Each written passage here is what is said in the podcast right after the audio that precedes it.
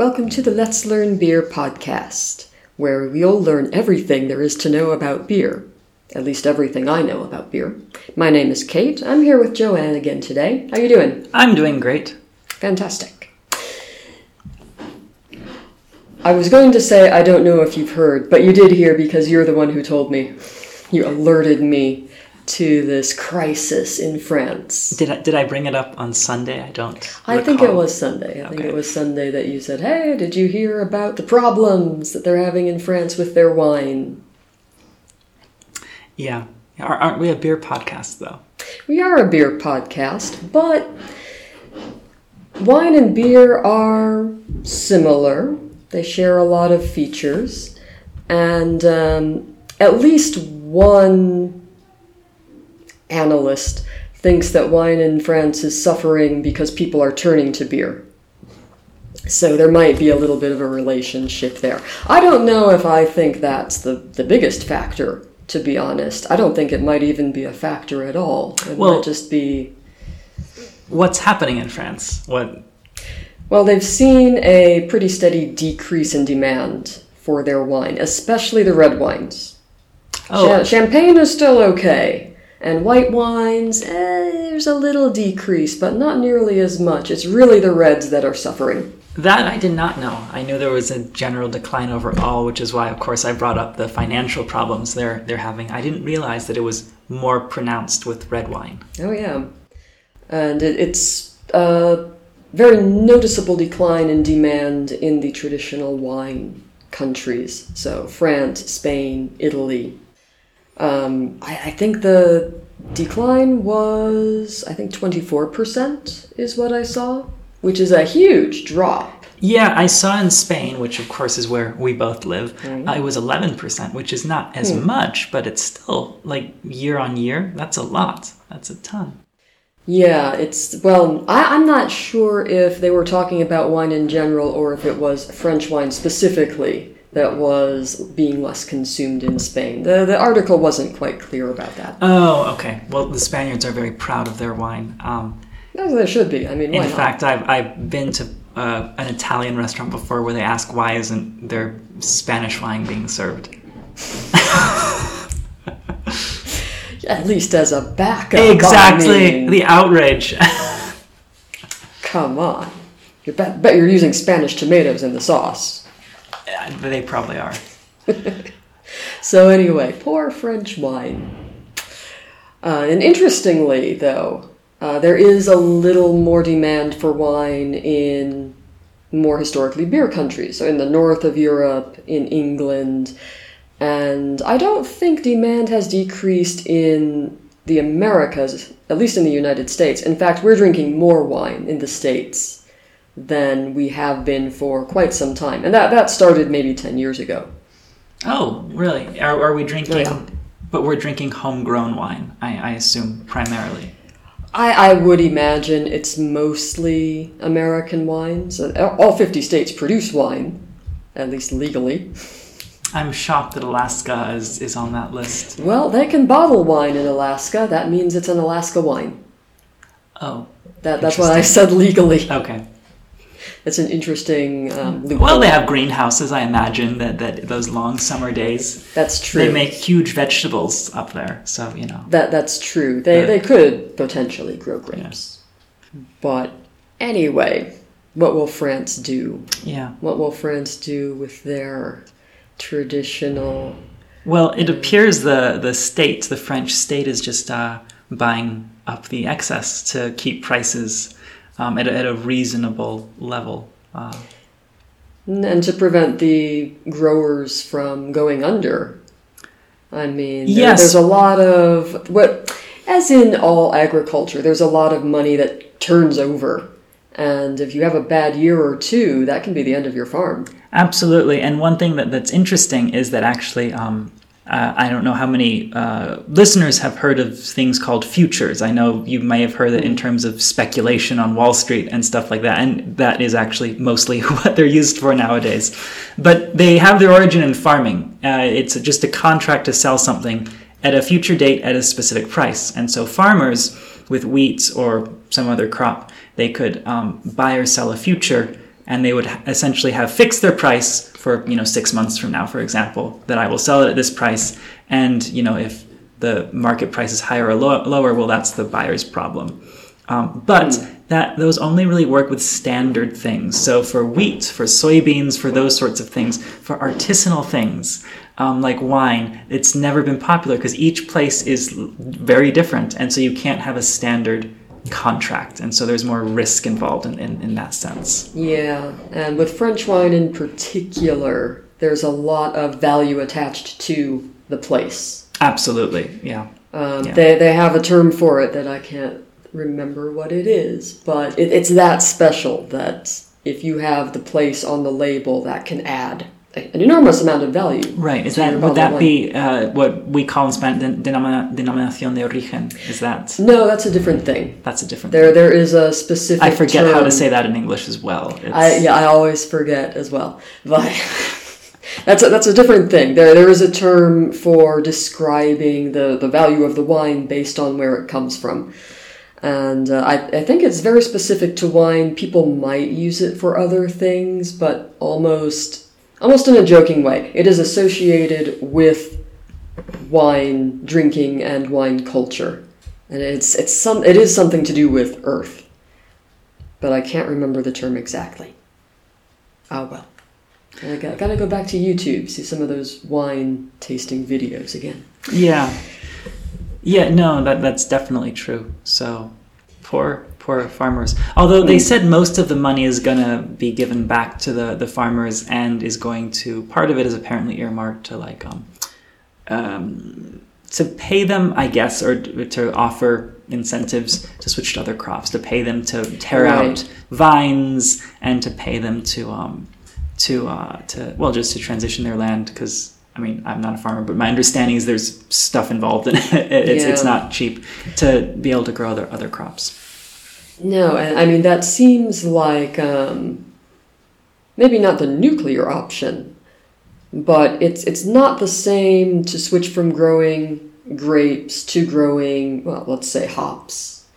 Um, if beer is going to be bigger, because I don't think you can just put vines back in and get a grape crop the next year that would give you the same quality that um, that you've had from grapes that have been growing there for decades. Well don't those vines stay there for years maybe I'm totally wrong about that but that was my impression it's not like wheat yeah, or something yeah, but they're just- they're kind of they they develop something Hmm. over years. I don't. It's not as long term or, or a forecast as like whiskey, where you get five years we might have something, but it does take a longer time to produce to start producing wine than it does to start producing beer. Right. God, as someone So- who who owns their own business but doesn't have to think nearly that far out um, in terms of just like, I mean, I guess everyone kind of does, but not in terms of just like planning what like you know you'll crops you'll have. It, it Yeah. it's very different. It's got to be crazy to be like, well, you know, in eight Yeah. years something. Now, none of the articles I read mentioned climate change as a factor for these things, although there were some hints. One That- a that- couple I did read did did mention it, Hmm. um, but I don't. Um, uh, I'm not sure how much I. Well, I don't know.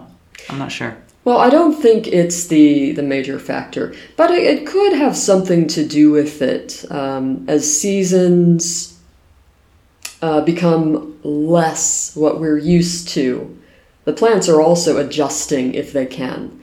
So they're not going to develop in the same way. They might not be producing the same flavors that they used to. Oh, that's certainly, I imagine, would be the case. So it's not the same wine, and people are like, ah, this isn't as good. Uh, Yeah, so, or at least it's different. The harvest has been moving um, uh, forward, or no, no, sorry, back, back in time, uh, like earlier, yeah, uh, every every year apparently. Um, but you know, Spain produces wine, and they're certainly Sure. a harsher climate than France. Although the the wine here has a very different taste to French wine. right. Um, I, I prefer it, although that I think I'm somewhat in the minority on that. Um, I, I think a lot of people uh, just pay lip service to French wine yeah, because it's French and it has the reputation. And they probably don't care very much either way, unless they're super, super experts. Sure. Yeah. But so so I don't know. I certainly believe that the flavor is, uh, changes because certainly the Spanish wine Yeah. has a different flavor because the climate's different. And so yeah, definitely that like I imagine like Bordeaux wine probably doesn't taste quite the same as it did 100 years ago because Yeah. it's definitely warmer. And it might not be to the taste of people who enjoy Bordeaux wine. Like, this isn't Bordeaux. Well, it's not the same kind Yeah. of Bordeaux. But as, like I said, it's probably not the main factor that's driving people to change their habits. I, I think um, there are a lot of social changes involved that are making people choose different things. Like what? Well, it is becoming less common in France, as in most of the Western world, for people to have family dinners or family meals. Oh, People are eating alone, people aren't cooking the, these foods that really go well with the French wines, even if they're like the cheaper ones. The, the cuisine all is connected. You know, the wine was developed to go with their food, and food can be adjusted to fit with the wine. There, there's a, a real communication. a, a between symbiotic things. relationship between Yeah. the, the wine and the food. And if Yeah. people aren't eating those foods anymore, they're they're getting the the boxed meals or fast food even. That kind of stuff goes really well with beer. even a cheap beer, but like a nice wine with your microwave dinner. I don't know. Yeah, that, that you raise a very good point because, as you said, one analyst said that um, that people are turning more to beer and craft beer in particular, apparently, which is, I guess, how this is related to this podcast uh, There it tangentially. There it is. In the end. Uh, Well, and, and France is um, developing its craft beer industry the same as every other country.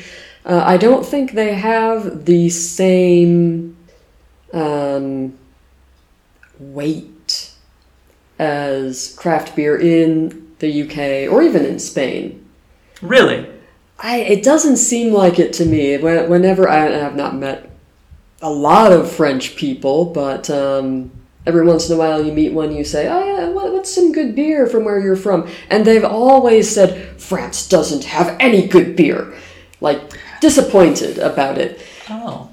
But I know there are French beer makers. Uh, we can get them here every once in a while, and they're fine. They're just like the, the craft brewers in Spain. They make IPAs and occasionally something a little bit special with a little a little touch of more Belgian than anything else. I think. Sure. Okay. That's really interesting. I, I assumed that uh, God, my Spanish partner is going to kill me if uh, she listens to this. But, but I'd always assumed that in some ways people say, "Oh, Spain's a few years behind the rest of Europe in X, Y, or Z." Well, the Spanish people say And that too. and- and- right, and so I just kind of assumed I'm used to the craft beer here. I know about it. You know, this craft beer store I shop at is a, less than a block from my apartment. So I just kind of, you know, it's my world. But I always just assume that, you know, eh, if you go to Paris or whatever, it'd be oh so much more advanced. But I guess not. I guess that's not the case. Well, they might have started earlier. I don't know a whole lot about craft beer in France. Uh, and I wouldn't be surprised if they started years earlier than Spain, but they haven't managed to really make a dent in the market Right. because France was more about wine for so long. And and now it's well everyone is drinking craft beer. I suppose it's their prestige. They just couldn't get off of wine because Spain Yeah. was a wine country too, but for whatever reason, didn't have the prestige that France No, had. no. And so, I think we've talked about in the you know early to mid 20th century, they switched to being more of a primary, primarily beer culture. At least in terms of liters drunk, maybe not in terms of like export and Yeah. prestige, but in terms of liters drunk, you know, for the past what 70 years or something, they've been more of a of a beer country. Yeah, um, your your everyday drink for the everyday Spaniard ha- has been beer for a long time, like like basically since the mid twentieth century. Okay. And me, well, they don't have national brands like America does, but at least in Madrid and sort of the center of Spain, Mahou really Sure. promoted that. This is this is the drink for your picnic. This is the drink for your meal. Here, you can buy a whole liter, just like wine, and it's. But it's not wine. It's the drink for everyone, and now everyone can have beer because there was well anyway. That's a whole other topic. Right. So it seems France is headed this direction. I, su- I suppose, at least among your everyday Well, Frenchmen and French women. Maybe. But it's also true that um, alcohol consumption in general is falling off. Um, How globally. disturbing. Just it, it- well, it, it's um, yeah, it's interesting. It, it's like all kinds of food lobbies. Of course, nobody wants this food producer to go away. It provides a lot of jobs. Wine provides jobs, beer provides jobs, dairy provides jobs, and everybody likes jobs. But at the same time, you have to look after your health, and too much of anything is always bad. Of course. Of The course. question is always where's the line? How much is too much? You know, Biden's administration wants to um, give new recommendations for alcohol consumption, Oh, really? and they want people to cut way down. Like two beers a week. I'll, I'll, I'll take their advice seriously when they, you know, f- see fit to let people afford their medication and, and things like that. Then I think perhaps they Well, might have if you the moral standing to. If you drank less, you would be healthier and wouldn't need so much medication. I guess How so, about yeah. that? Um, I Uh, know that during like the height of the pandemic, I think um, um, in Britain under under Boris, um, there was some sort of. Again, I, I apologize if anyone's English and listening to this. I, I don't know all that much about you know your ministries and such, but someone associated with Downing Street was like saying, "Well, you know, people you know should be drinking less while they're at home. We worry about their health." And I think to, to much ridicule online, it was kind of saying like, you know, how dare you? These people are are going through a horrible pandemic. I mean, yeah, I get it, kind of, but, but it's uh, a bit presumptuous. You know, they can't leave their homes. What, what do you expect them to do? Yeah, I mean, alcohol consumption did in fact go up during the pandemic. Not a huge amount. Um, now I'm trying to remember if it was beer consumption that went up or all alcohol. My beer consumption went up by quite a lot. Eh, I think mine went up a little bit for a number of reasons. There were um, online catas and the beer tastings and those kinds of things. Yeah. So it was, eh, you know, it was something new at the time. Well, there you go. So anyway, So poor uh, France. poor France, a poor wine. variety of, of problems have come to um to a head, I guess. Yes. But you know what? If you're going to go for beer, go for the best beer. Sure.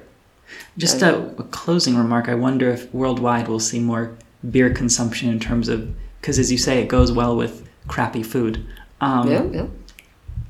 Even a good beer actually goes surprisingly well with crappy food. Um, so maybe this is a, a part of a larger trend, a larger secular trend. A secular trend. it, it could be. I mean, um, a lot of large breweries are seeing their markets increase in the developing countries. Um, China is the biggest beer producer in the world now. And um, I, I don't think there is any famous Chinese craft beer, but they definitely make their own beer. They have their own Oktoberfest. So, you know, France, don't don't feel sad about your wine. It can be a specialty drink like uh, like mead and cider, etc. Because hey, those are small drinks, but they definitely didn't disappear. Oh no, I have in the summer probably more cider than beer. That's changing now. There The you go. weather's changing, but but you know, at least for part of the year, I'm still very much a cider person. There you go. So don't feel bad, France. Your wine won't disappear completely. But if you're drinking beer, drink beer you love.